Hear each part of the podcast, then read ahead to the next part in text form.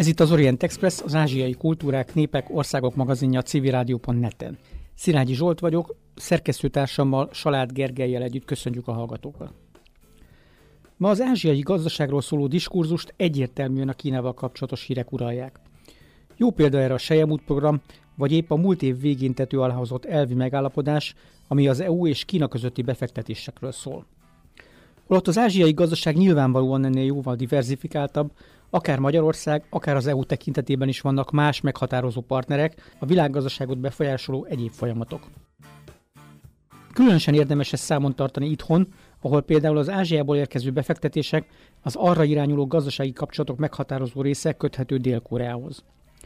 Mai adásunkban Dél-Korea, a koreai gazdaság belső szerkezete, sajátosságai, magyar kapcsolatai lesznek a beszélgetés fókuszában, de a szűkös időt megpróbáljuk kihasználni arra is, hogy rövid pillantást vessünk a tájvani gazdaság mai helyzetére is, ami jóval ritkábban kerül szóba hazánkban, hiszen a szigettel kapcsolatos híreket jellemzően nem a gazdasági kérdések uralják.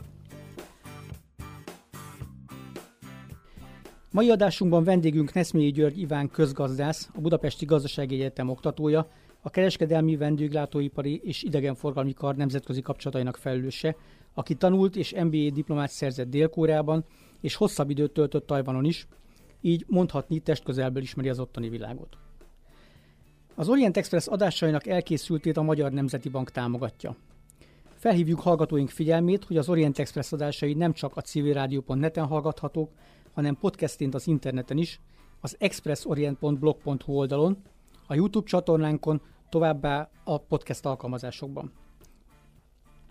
Kedves György, üdvözöljük a stúdióban, köszönjük szépen, hogy elfogadta a meghívásunkat adódik az első kérdés, hogy hogy kerül egy közgaz, közgazdász Dél-Koreába. Oda miért ment oda tanulni? Tisztelettel köszöntöm a kedves hallgatókat, és köszönöm a meghívást. Ez egy régi és igen szertágazó történet az én esetem. Még ifjúkori történet. Nem csak arra utalok ezzel, hogy az én ifjúkorom delelőjén 30 éves koromban történt megismerkedésem a koreai köztársasággal, hanem arra is, hogy ez nagyjából egybeesett, talán egy vagy két évvel a diplomáciai kapcsolatok felvétele után volt. Tehát Korea, Koreára mi akkor egy teljesen új és nagyon ígéretes partnerként tekintettünk. Ma is ígéretes partner természetesen, de már nem annyira új a kapcsolat. Tehát akkor egy fiatal közgazdásznak érdekes volt Korea, amiről addig kevesebbet lehetett tudni, vagy épp akkor ugye a dél-koreai gazdaság egy teljesen új szintér volt a magyarok számára? Amikor én hosszabb időt töltöttem Koreába, akkor már nem volt annyira új Dél-Korea Magyarország számára, de a történet az én esetemben visszanyúlik a 90-es évek elejére. Akkor az Országos Műszaki Fejlesztési Bizottságnál voltam a Nemzetközi Kapcsolatok Főosztályán, Ázsiaért felelős osztályvezető, itt kerültem kapcsolatba először Dél-Koreával és 1992-ben volt alkalmam akkor egy rövid időt eltölteni az országba, ami az életszemléletemre, érdeklődési körömre nagyon erőteljes befolyást gyakorolt. Később még posztgraduális tanulmányaim során, hát még a koreai tanulás előtt két szakdolgozatot és egy fél doktori diszertációt követtem el Dél-Koreával kapcsolatosan tehát az érdeklődésem az már igencsak felfokozott volt, mikor oda jutottam, hogy ki tudtam utazni Dél-Koreába. Dél-Koreába végül is 2000-ben kerültem ki, akkor én a külügyminisztériumban dolgoztam az ázsiai csendes óceáni főosztály referenseként, és diplomáciai külszolgálatba kerültem ki 2000 nyarán, nagyjából két-három héttel azt követően, hogy Kim De-jung néhai akkori elnök találkozott Kim Jong-il észak-koreai vezetővel. Ekkor indult a Sunshine Policy, nagyon lelkes volt mindenki, mi magyarok is természetesen, koreaiak is, aztán hát sajnos ez a lelkesedés, illetve a pozitív attitűd az lecsengett néhány hónapon belül. időnként megint látunk biztató jeleket, aztán utána megint kevésbé biztató jeleket. Visszatérve így, így a személyes kapcsolatra Koreával, mi az, ami megfogta Koreában vagy a koreaiakban? Miért gondolta azt, hogy érdemes abba az irányba tovább lépni? Már akkor elkezdtem sok mindent olvasni Koreáról, Korea történetéről, és nagyon megfogott az, hogy gyakorlatilag egy emberöltő alatt a világ egyik legszegényebb országából egy fejlett, jóléti társadalmat, egy gazdag országot tudtak varázsolni. Ebbe persze olyan tényezők is közrejátszottak, ami eléggé egyedi volt az Egyesült Államok segélyei a 70-es évek elejéig, az alacsony energiaárak, energiahordozó árak akkor tájt, de minden esetre én megtanultam tisztelni és becsülni a, a koreai népet, hiszen látjuk a kontrasztot, hogy a koreai félsziget északi felén sajnos nem ennyire kedvező a helyzet. Említette, hogy a 90-es évek első felében került kapcsolatba először Dél-Koreával. Ugye ebben az időben Dél-Koreában is tulajdonképpen egyfajta rendszerváltás zajlott, persze más, mint a miénk, de, de némileg talán hasonlítható hozzá. Ugyanakkor gazdaságilag természetesen ekkor már egészen máshol állt Dél-Korea, mint Magyarország.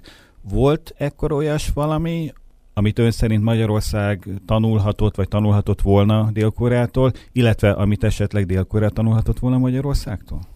A kérdés első felére viszonylag egyszerű a válasz, még akkor is, hogyha ez nem teljesen így alakult a magyar gazdaság szempontjából, hiszen a dél-koreai modell, ami tulajdonképpen a, a japán fejlesztő állam modellje, modelljének egy adaptált változata, ugye ezt Johnson elég alaposan leírta 1982-ben, az állam által irányított piacgazdaság, magántulajdon alapján álló piacgazdaság.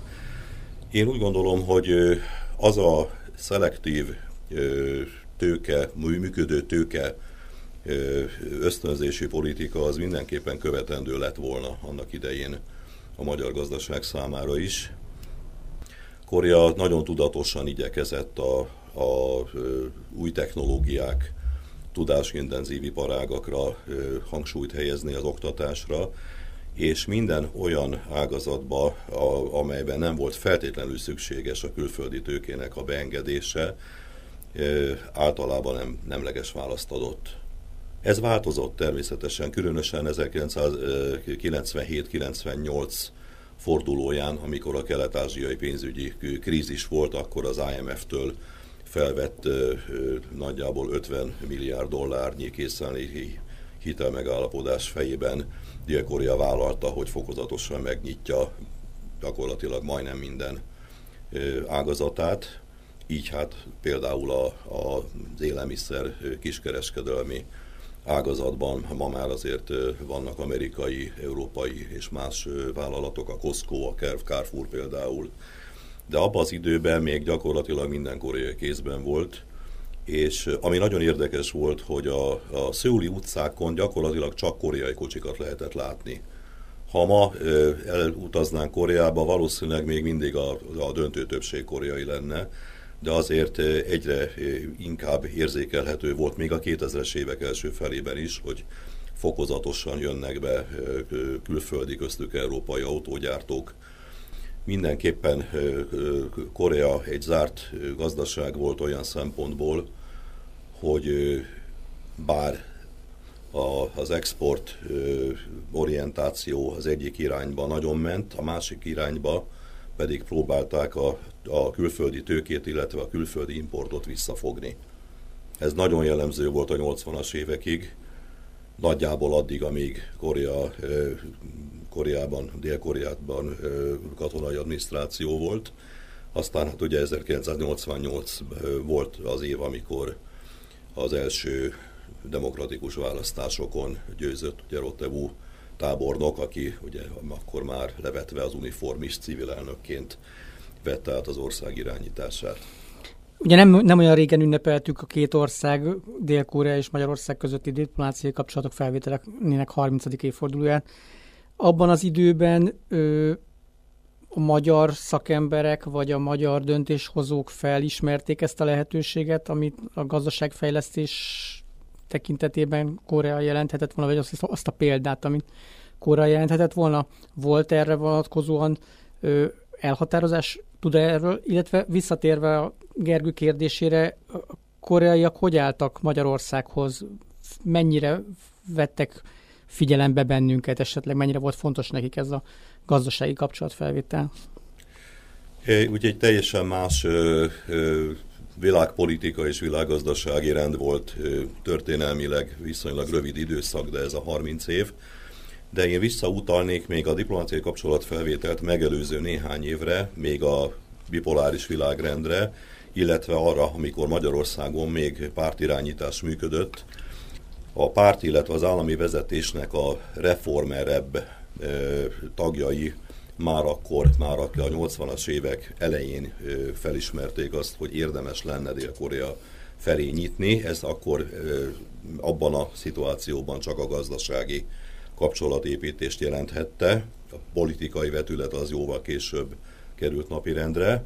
Ezt is azért akadályozták különböző tényezők, amikor 83-ban talán még az idősebbek emlékeznek rá, amikor a, a szovjet légvédelem lelőtte egy dél-koreai utasszállítót, ez nem segítette a kapcsolatépítést abban az időben, de jártak, jártak a Magyar Kereskedelmi és Iparkamara részéről például jártak delegációk Dél-Koreába, és Dél-Koreát elsősorban gazdasági partnerként, mint pótlólagos hitelforrás, pótlólagos esetleges exportpiac, ilyen, ilyen gondolatokkal közelítette meg akkoriban a, a, a vezetés, aztán a politikai vetület az jóval később, ez, ez úgy inkább a Szöuli olimpia 1988 körül került napirendre.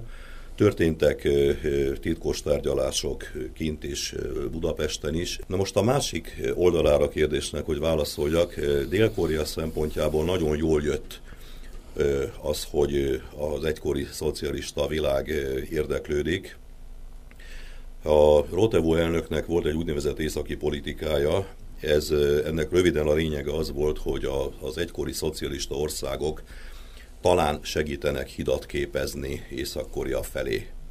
Nem gondolt nyilván a, a tábornok elnök úr arra, hogy, hogy az egykori szocialista világon belül Észak-Korea, illetve az európai, főleg a reformerebb szocialista országok között már óriási szakadék volt, tehát már nagyon rég nem volt baráti a viszony Észak-Korea és Magyarország között, legfeljebb csak formálisan. Kim Il elnök 84-es látogatásán még proforma még, még hát úgy, ahogy ez a látogatás ez lebonyolódott, de igazából 56 után Kim Il illetve a kínai vezetés Ruscsovot és Mao Zedong, ugye, és Kim Il árulónak tekintette a szocialista érdekek, a szocializmus ügyének az elárulását. Nem tudott sem Magyarország, ha tudott volna, se biztos, hogy nagyon akart volna, vagy képes lett volna hatni az észak-koreai vezetésre.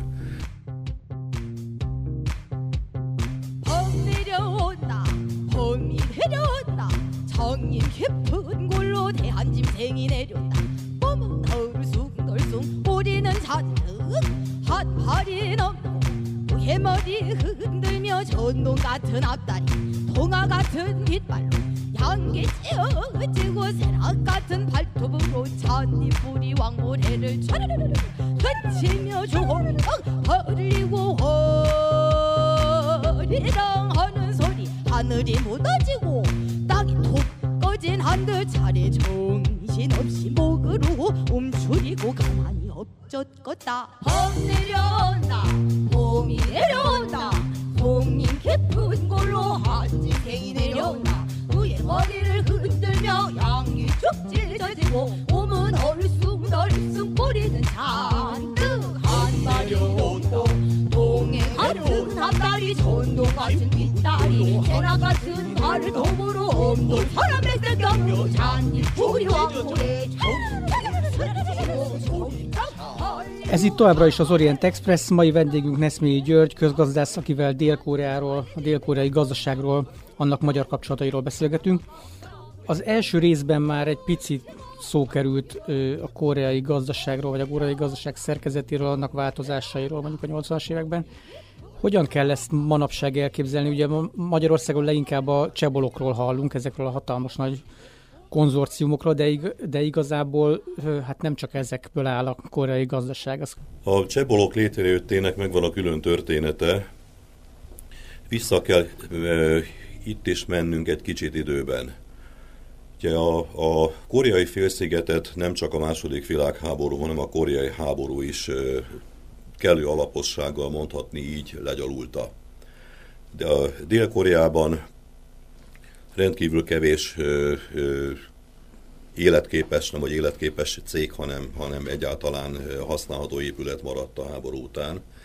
Nagyon szűkösen álltak rendelkezésre az előforrások. Ennek megfelelően a, az állam különösen a 60-as évek elejétől, amikor Pak Chung-hi tábornok vette át a, az ország vezetését, az erőforrásokat a lehető legészszerűbben központi allokáció révén igyekezett elosztani. Ennek megfelelően kiválasztottak néhány tucat családi tulajdonban lévő magánvállalatok. Ezek akkor nem voltak még óriás vállalatok, kisebb, illetve közepes méretű vállalatok voltak, és ők voltak a részesei a koreai gazdasági fejlődésnek, olyan értelemben, hogy ezek a vállalatok megkaptak minden támogatást, amit csak lehetett abban az időben, azért, hogy növekedjenek, és azért, hogy célirányosan, célirányosan exportáljanak. Nem csak a célországokra értem ezt, hanem a termékskálát, a, a különböző ágazatok, különböző termékvonalakat leosztották a kiválasztott vállalatok között, amelyek közül a legtöbb a mára, vagy nem mára, hanem, hanem mára 80-as évekre nagyvállalattá, óriás vállalattá növekedtek. Legtöbbjük majdnem úgy működik, mint egy nemzetközi multima már. Na most a kis és középvállalatok is léteztek természetesen, meg léteznek ma is Koreában. A policy nagyon sokáig az volt, hogy a csebolokat támogatják erőteljesen, a kisvállalatokat pedig hát arra igyekeztek ösztönözni, ez volt a fejlesztés politikának lényege, hogy a csebolok keze alá dolgozzanak. Tehát a csebolok beszállító körévé váljanak, alvállalkozóként vagy alkatrészbeszállítóként. Egészen az utóbbi talán évtizedig mondhatni, hogy ez volt a szemlélet. Ma már más, ma már a, a, a kis és középvállalatokra külön fejlesztési programok vannak, Ma már a koreai kis és középvállalatoknak is van esélyük a csebolok árnyékában, vagy talán nem is annyira már az árnyékában, arra, hogy kilépjenek akár a világpiacra, Ugye nagyon sok a startup Koreában ezek, ezekre külön fejlesztési támogatások vannak. Annak mi lehet a titka, hogy ezek a koreai óriás vállalatok, a csebolok, ezek az állami támogatástól nem elkényelmesedtek, ellustultak, hanem éppen, hogy hatékonyá váltak. Ugye a szocialista országok tapasztalatai azt mutatják, hogyha egy államot agyon dotálunk, akkor az nem hatékonyabb lesz, nem sikeresebb lesz, hanem éppen, hogy hatékonytalanabb lesz, és gyakorlatilag elégetjük a pénzt az ilyen jellegű dotációval. Viszont Koreában nem ez történt. Ez, ez minek köszönhető? Koreában nagyon szigorú tervgazdálkodás működött a 60-as évek elejétől. Nem olyan, mint amilyen Magyarországon, a, vagy a szocialista világban a, annak idején. Nem a politikai szempontok, hanem a gazdasági érdekek szabták meg ezeket a terveket de a, a csebolok is, meg, meg bárkiről is lett légyen szó, nagyon, nagyon szoros ellenőrzés alatt álltak. Tehát megkaptak mindent, amire szükség volt, de nagyon szigorúan kontrollálták őket. Más kérdés, hogy ettől függetlenül azért, azért nem, tehát vannak azért olyan jelenségek ma is a koreai vállalati szférában, amire nemzetközi szinten azt lehet mondani, hogy nem igazán hatékony. Például a munkaerő termelékenysége, ami az OECD körön belül eléggé a, az utolsó között van Dél-Korea. Mennyire volt jellemző a korrupció, vagy hogy mennyire mondjuk ezek a nagy állami támogatások, meg a célkijelölés, ez mennyire hatott például erre? Van erről valami felmérésünk, vagy tudunk erről valamit? Egész biztos, hogy születtek erről kutatások uh-huh. és, és felmérések, de rengeteg politikai botrány volt, amiről a média is hírt adott. Ez egy érdekes dolog, mert Koreában annyira becsületes a, a, az utca embere, hogyha véletlenül az autómat nyitva hagyom, és esetleg még a pénztárcámat is ott hagyom az első ülésen, egész nyugodtan biztos lehetek abban, hogy egész nyugodtan tárgyalhatok, vagy végezhetem a bevásárlásomat, senki nem fog hozzányúlni. Ugyanakkor a, a politikai és az üzleti szféra összefonódására elég sok elég sok botrány, elég sok eset hívja fel a figyelmet. Nem véletlen talán az sem, hogy korábban a volt elnököket börtönözték be általában mindig korrupció vágyával, aztán hát az elnök azt mondja, a Pakcsonki tábornok lánya, akiből ugye szintén államfő lett ő neki még ugye hivatali idejében kellett lemondani, tehát nagyon, nagyon erős összefonódás van és többé vagy kevésbé szinte mindegyik elnököt elérte, vagy az elnök valamelyik családtagját elérte valamilyen korrupciós botrány. Akkor lehet azt talán mondani, hogy itt esetleg ilyen kulturális sajátosságok is szerepet játszhatnak abban, hogy ez az állami, hivatalos állami támogatás, ez kifejtette azt a hatást, amire, amire szánták. Tehát, hogy van egy konfuciánus koreai hozzáállás a munkához például, ami, ami a hatékonyságot növeli? Ez egy másik vetülete a dolognak. Természetesen a konfuciánus etika az nagyon erősen érvényesül a koreai társadalomban is, hiszen, hiszen azért alapvetően a koreai kultúra, a koreai hagyományok azért erőteljesen a kínaiba gyökereznek. A napi életbe ez, ez szinte percenként megnyilvánul a tekintély, az idősebbek, a magasabb rangúnak a tisztelete ugyanúgy a családban, ugyanúgy megnyilvánul a hivatali életben, és egyáltalán a, a régi hagyományokat még a városi emberek is ápolják a kisebb városokban, vidéken, meg még inkább. Tehát azt, hogy mondjuk a jó termés, ugye csúszok ünnep idején, vagy a kínai holdúj év idején, ugye ez a két hosszabb, közel egy hetes ünnep Koreában általában mindenki megmozdul, és akinek vidéken élnek a szülei vagy a testvérei, elindul az egész országa. Nem lehet közlekedni szinte ezekben a napokban Koreában. Minden bizonyal hatással van a, a munkamorára is. Ugyannál is inkább, mert Ugye Japánról van ez a legenda, hogy amíg a főnök ben van, addig ben van a beosztott is. Ha a főnöknek úgy van kedve, hogy elmegy a, mondjuk a kocsmába meginni a szakét, ezt Koreában is megteszik, csak legfeljebb nem szakét, hanem, vagy, hanem szózsut isznak, hiszen az egy ilyen leisure time, de közben egy, egy munkaértekezlet is. Így kívülállóként az embernek úgy tűnik, hogy a koreaiak ö, leginkább a japánokat akarják legyőzni ö, mondjuk egy ilyen gazdasági versenyben, de ugyanakkor nagyon, nagyon sok mindenben követik a japán példát. Ez, ez valóban így lehet? Hogyha közelebb megy az ember, akkor ez, ez, ez egy helytálló megállapítás, vagy nem? Nagyon sokat lehetne beszélgetni a koreai-japán viszonyról. Én azt mondom, ez egy ambivalens viszony hiszen Japán, Japánnal kapcsolatosan még a mai élő idősebb generációknak is vannak igen negatív emlékei, gondolok itt például a Comfort Girl történetre a második világháború alatt, illetve arra az egész időszakra, ami 1910 és 45 között Japán megszállta Koreát, az egész koreai félszigetet, ugye nem csak Dél-Koreát, és annektálta, tehát Japán, Japán megszüntette Korea államiságát, amit aztán csak később, jóval később a második világháború után kapott vissza.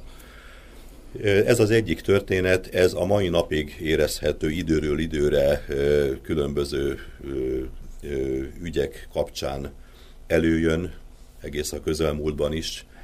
különböző kárpótlási, kártérítési perek, ügyek, a Comfort Girl egykori áldozatai, akik még életben vannak, vagy kényszermunkások kártérítési igényei kapcsán. Japán nem tagadja eleve ezeket, viszont úgy gondolja, hogy az 1965-ös akkor volt egy, egy megállapodás Korea de facto csak Dél-Korea írta alá, de ugye az egész koreai nép nevében és Japán között, hogy ugye Japán egy komolyabb összeget adott kárpótlásként a koreai államnak. Ezzel csak az volt a gond, hogy azt a koreai állam különböző japán termékek vásárlására kapta, és nem arra, hogy egyéni kártérítést fizessen, fizessen az áldozatoknak. És a kártérítések ügyét a koreai állam is, ez viszont már nem Japán felelőssége, hanem a koreai állam is eléggé igyekezett a szőnyeg alá söpörni. Tehát 88 előtt szinte nem is kerülhetett napirendre ilyesmi.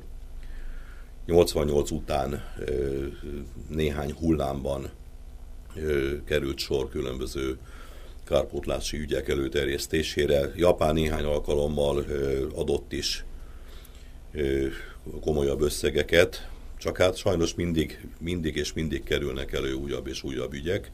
Legutóbb 2019 nyarán majdnem egy kereskedelmi háború robbant ki Japán és Dél-Korea között. Akkor a Szöuli talán felebbvitelének hívták ezt a bíróságot, vagy legfelső bíróság, egy néhány tízezer dollárnyi összeget, kártérítési összeget idélt meg néhány dél-koreai egykori kényszermunkásnak, két japán vállalattal szemben. Erre föl rövid úton a japán ipari és kereskedelmi minisztérium Koreát levette a biztonságos exportpiacok listájáról, mondván, hogy azok a termékek, mint például a hidrogénfluorid, ami mikrochip gyártásban használatos, de elvileg fegyvergyártásra is alkalmas. Ezek a termékek, ezek esetleg Észak-Koreába kötnek ki. Aztán hát nagyon sokáig, nagyon sokáig tartott a húzavona.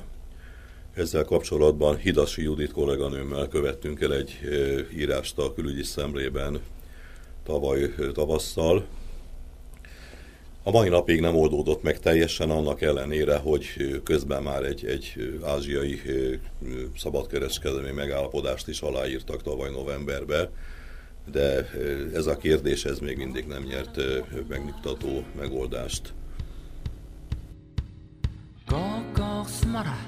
머리카락 보일라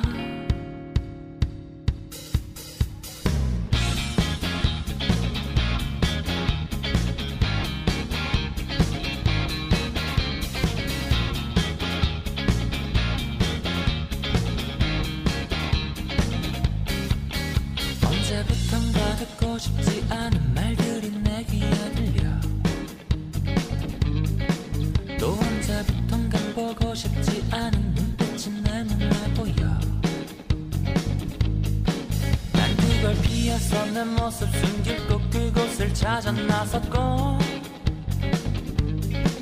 내 맘속 깊은 곳 어딘가 숨겨진 그 방을 찾아버렸네.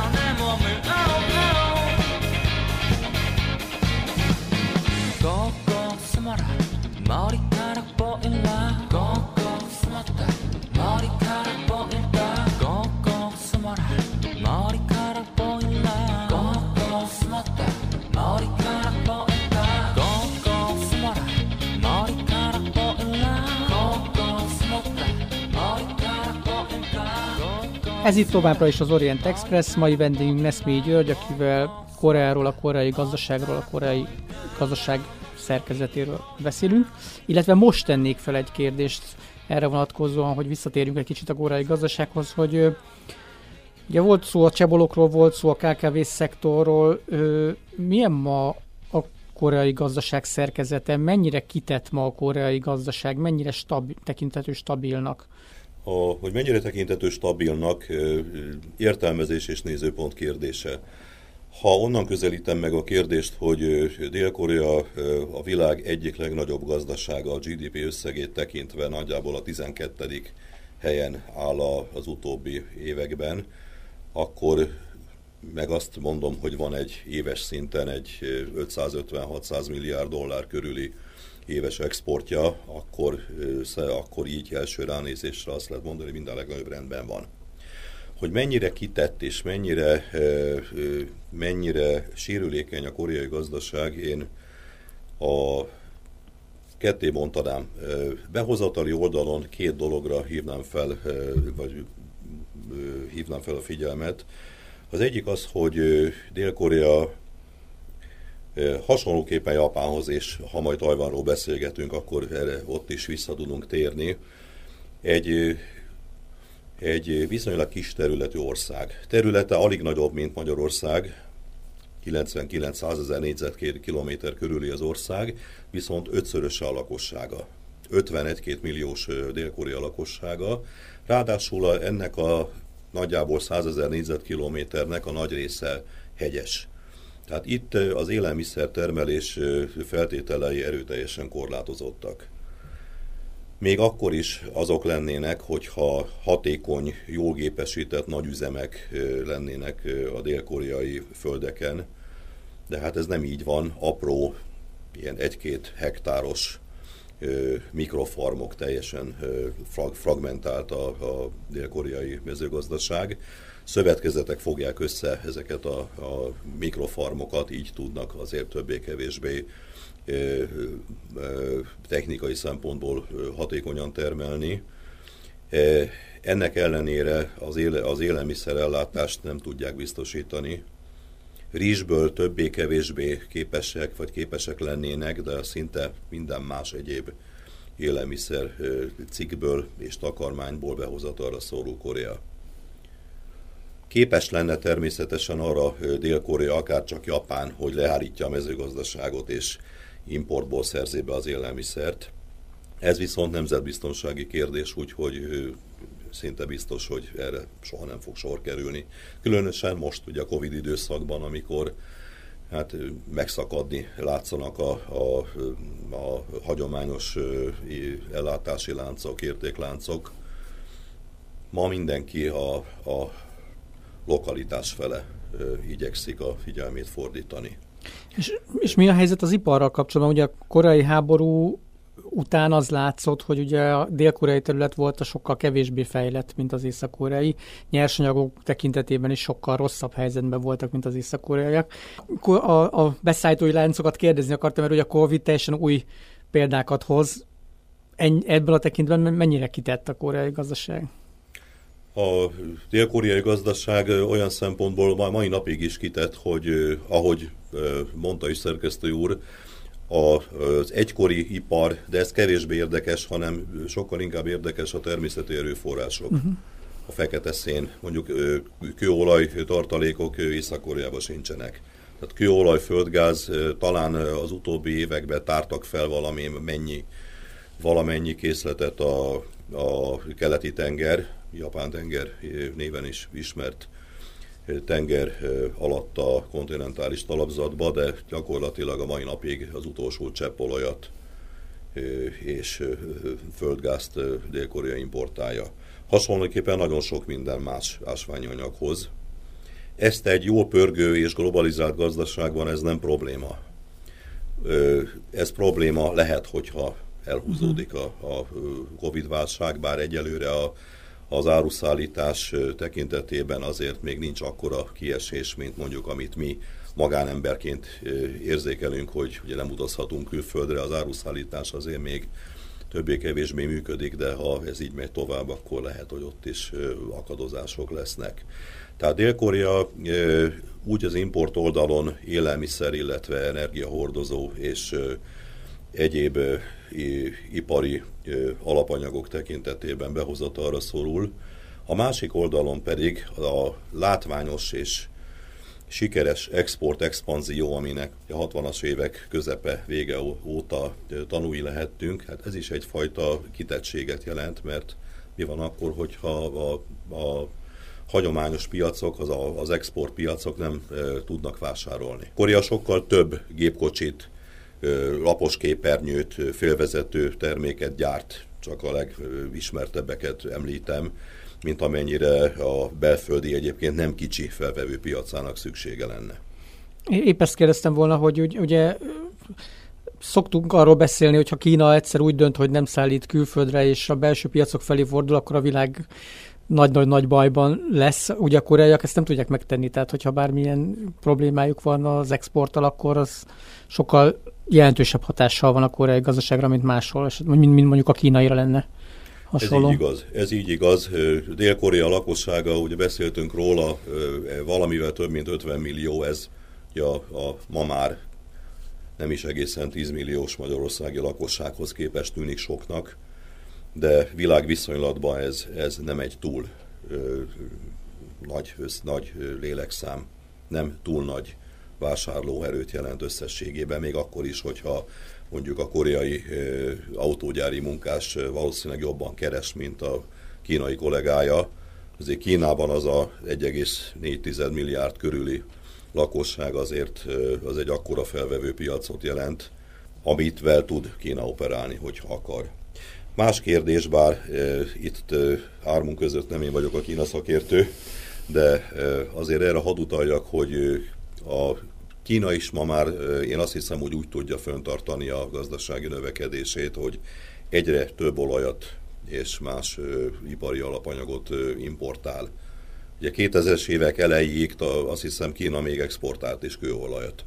Utána indult be a kínai kőolaj import, és ez ugye egyre nagyobb méreteket ölt. Nem véletlen, hogy Kína nagyon aktív például a szubszaharai afrikai térségben. Ha már itt Kína szóba került, Dél-Koreának és Kínának milyenek a gazdasági kapcsolatai. Itt arra gondolok, hogy mint hogyha ott Kína szomszédságában minden ország azzal a problémával küzdene, hogy hát Kína egyfajta ilyen halálos ölelésbe vonja a gazdaságaikat, tehát gyakorlatilag már az összes térségbeli országnak Kína az első számú kereskedelmi partnere, nagyon fontos kölcsönös befektetések vannak, miközben ugye Dél-Korea is, meg még Japánt lehet említeni, vagy részben uh, Tajvant, azért uh, politikailag, biztonságilag még mindig az amerikai szövetségi rendszernek uh, része. Hogy tudnak lavírozni a politikai biztonsági, illetve a gazdasági érdekek és hogy tudják elkerülni, hogy Kína teljes egészében a függésébe vonja őket? Én azt hiszem, hogy Korea még aránylag a, a sikeresebbek közé tartozik. Ugye itt nagyon markáns az eltérés Tajvanhoz képest. Ennek ugye megvannak a sajátos okai. Annyi igaz természetesen, hogy ma már Dél-Koreának és Kína a legfontosabb exportpiaca a, a koreai exportnak nagyjából az egy harmada találgazdára Kínában. Koreai befektetések is, nagyon, nagyon komoly koreai befektetések is vannak Kínában. Hát ma már legyen az Samsung, legyen az iPhone, ezek általában Kínában készülnek. Az is igaz, a, amit említett Salát úr, hogy a, a Koreai Köztársaság a mai napig ugye az Egyesült Államok katonai szövetségese, számottevő amerikai fegyverzet és, és legénység 21 nehány ezer katona állomáshozik Dél-Koreába. Nem akarom messzire engedni a fantáziámat, de én nekem van olyan érzésem, hogy, ez, hogy nem pusztán, ma már nem pusztán csak Észak-Korea miatt állomásoznak ott az amerikai csapatok. Ugye amikor a, a, az amerikai rakétavédelmi rendszert észak-koreai támadástól való aggodalom miatt Dél-Koreába telepítették. Kína tiltakozott leghangosabban. Tehát valószínűleg Dél-Korea számol azzal, hogy Kína megpróbálja magához ölelni Dél-Koreát, és akkor már Észak-Koreát miért ne. Igyekszik óvatos lenni, én úgy gondolom a, dél-koreai kormányzat és a dél-koreai vállalatok vezetői is.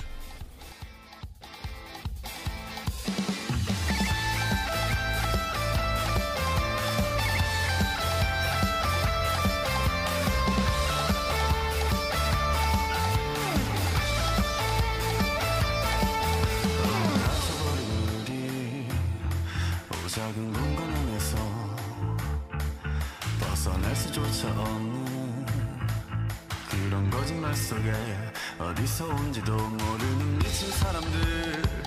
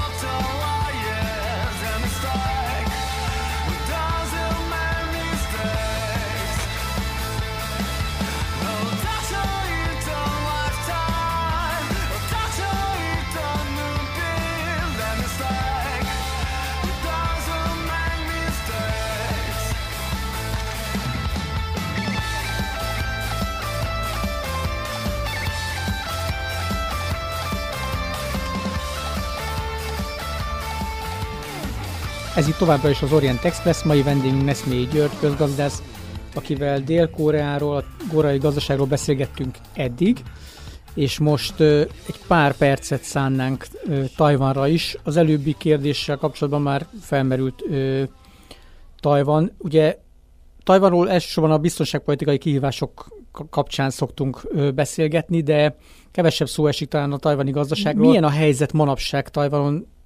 A következő kérdés pedig majd az lesz, hogy hogy tud ellenállni a kínai nyomásnak, de ugye alapvetően milyen, milyen gazdaságról beszélünk, hogyha Tajvanra gondolnunk. Tajvan gazdasága egy fejlett gazdaság, egy fejlett piacgazdaság. Sok hasonlóságot lehet Dél-Koreához képest szerintem, aki járt mind a két országba, azért van egy déjà vu érzése Tajvanba Korea után. E, Ezzel együtt azért vannak jelentős különbségek is. Ami hasonlóság, nagyjából hasonló gazdasági fejlődési útja volt Tajvannak Dél-Koreához képest. Tehát Tajvan is a japán mintát, a fejlesztő állam mintáját követte, azzal a jelentős különbséggel Koreához képest, hogy Tajvanban nem a csebolok, nem a nagyvállalatok, hanem a kis és középvállalatok adták a gazdasági fejlődés és az export orientációnak a gerincét. Ennek talán az is oka, hogy Tajvan nem abszolút nulláról indult a háború után. Tajvanban nem volt háború az 50-es évek elején, mint Koreában. Tehát Korea, Korea sokkal mélyebbről indult, mint, mint Tajvan. Tajvanban a japán gyarmatos, gyarmatosítási időszak sem volt annyira tragikus talán, ha lehet ezt mondani, mint Koreában.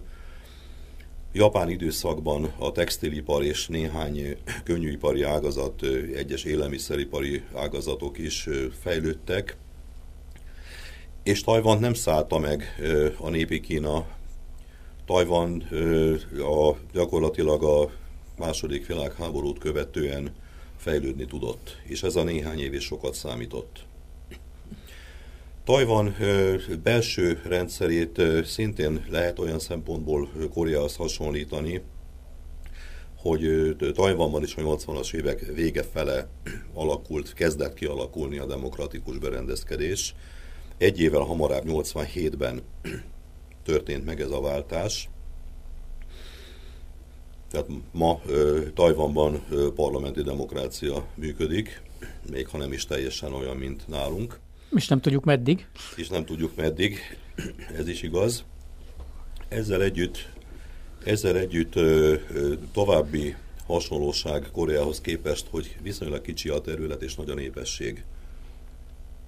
Tajvan a sziget és néhány kisebb sziget, ami ugye has, ugyan, ugyan ö, ahhoz az adminisztrációhoz tartozik, ez nagyjából a mai Magyarország egy harmada, és a Tajvan lakossága 23 millió. Hasonlóképpen Koreához Tajvan területének is nagy részét magas hegyek borítják, Ö, 300 fölött van a 3000 ö, méter fölötti csúcsoknak a száma, hát gyönyörű festői tájak vannak, viszont települések terjeszkedésére, mezőgazdasági művelésre hasonlóképpen nem annyira alkalmas. Ilyen szempontból hasonló a helyzet ö, Koreahoz képest, ugyanúgy élelmiszerimportra szorul, mert a belső termelés, a belső ellátás az nem elegendő. És az húzóágazatot is mondjuk a modern elektronika, információtechnológia, vagy mire kell gondolnunk? Nagyjából ezekre igen. Igen, hiszen azok a egykori tajvani kis- és középvállalkozások mára már némelyik kifejezetten nagyvállalattá nőtte ki magát, hiszen Magyarországon is, akinek laptopja van, ha csak ugye nem MacBook, akkor azért jó eséllyel tajvani készüléke van, hiszen az Acer, az Asus, ezek tajvani ma már nagyvállalatok, vagy a D-Link ezek, ezek ismert nagyvállalatok. Tajvanban nincs autógyártás, komplet összeszerelés, legalábbis nem olyan mértékben, mint Dél-Koreában. Tehát Dél-Koreában a, a gépjármű, illetve a hajógyártás azért az egy nagyon komoly exportágazat. Ez Tajvanban talán nem annyira jellemző, inkább a, a félvezetőgyártás és a, az elektronikai termékeknek a gyártása az, ami, ami elsősorban a tajvani gazdaságot pörgeti. É, vannak, azért, vannak azért problémák a tajvani gazdaságban, tehát például a, a, a, a, bérek, a bérek stagnálnak most már 20 éve nagyjából. Tehát ez az embereket egyrészt ö, arra ösztönzi, hogy, hogy máshova menjenek dolgozni. Elég nagy a brain drain, főleg az Egyesült Államok irányában. És azt tudjuk, hogy mindenféle tekintetben nagy kihívást jelent a térségben Kína, de ugye ez különösen hatványozottan igaz talán Tájvánra. Ott egyrészt a kínai befektetések, meg a kínai gazdaság megjelenés az jelenthet egyfajta pozitív ö, lendületet adó tényezőt, ugyanakkor veszélyeztetheti is a tajvani gazdaságot? Vagy van ebben valami fajta konfliktus helyzet? Jelen pillanatban, ha nem tekintünk távolabbi jövőre, akkor, akkor én úgy gondolom, hogy a nagy Kína, vagy népi Kína, vagy hogy mondjam ebben a kontextusban, hiszen ugye Szárazföldi Kína. egy Kína, egy Kína elvet vallunk, ugye mind, mindnyájan, tehát a szárazföldi Kína, vagy a kínai népköztársaság jelenleg Tajvannak a legnagyobb exportpiaca. Tehát, hogyha Kína egyik pillanatra a másikra azt mondaná, hogy köszönjük srácok, nem kérjük a tajvani termékeket, akkor óriási baj lenne. Tajvanban ugye két fő politikai erő küzdik egymással demokratikus keretek között. Ja, a, demokratikus progresszív párt, ez a irányvonal, ez inkább Amerika, illetve Kína ellenében húz. Tsai Ing-wen, a jelenlegi államfő elnökasszony is ennek a pártnak a, a, a politikusa. A másik az egykori nemzeti párt, ugye Kuomintang eh, mai napig is létezik, és ugye érdekes módon a Kuomintang az, amelyik eh, sokkal inkább a szárazföldi Kína irányába próbálná terelni ö, a szigetnek, mondjuk így, mert ugye országnak nem nevezhetjük, tehát a szigetnek a, az orientációját. De hát ugye miután Tsai Ing-wen most már második ciklusát tölti, és még azért van néhány éve ebből a ciklusból, jelenleg az az irányvonal működik, hogy igyekeznek a kínai kapcsolatot szinten tartani, de nem túl túlságosan belemenni, hiszen rengeteg tajvani tőke áramlott a szárazföldi Kínába. Ennek a tőkének egy része ma ahelyett, hogy visszatérne Tajvanba és munkahelyeket teremtene, elmegy Dél-Kelet-Ázsiába. Erre rá is segít ez az úgynevezett új déli politika, a New Southbound Policy. Nem előzmény nélküli, már korábban is voltak próbálkozások, de ez a, ezért új, ugye ez a New Southbound Policy, ugye Tsai Ing-wen asszony ö, 2016-tól ö, próbálta ezt az irányt ismét felfejleszteni. Ez a déli politika, ez nem Latin Amerika meg Afrika, mint a magyar déli nyitás politikája. Ez földrajzilag Dél-Kelet-Ázsia, Dél-Ázsia, illetve Ausztrália és Új-Zélandot foglalja magában 18 ö, célországot jelent, de gyakorlatilag az ASEAN egyes országai irányába működik viszonylag jól. Ha már itt a magyar déli nyitás politikáját említette, Tajvannak és Magyarországnak milyenek a gazdasági kapcsolatai? Tajvan és Magyarország között ugye az egy Kína elv vagy egy Kína politika értelmében gazdasági, kulturális, sport és minden olyan politikai kapcsolatai kiépültek nagyjából ugyanúgy a rendszerváltozás óta, mint Koreával, azzal a, azzal a lényeges különbséggel, ugye, hogy politikai kapcsolatok nincsenek a tajvani kormányzat és Magyarország között.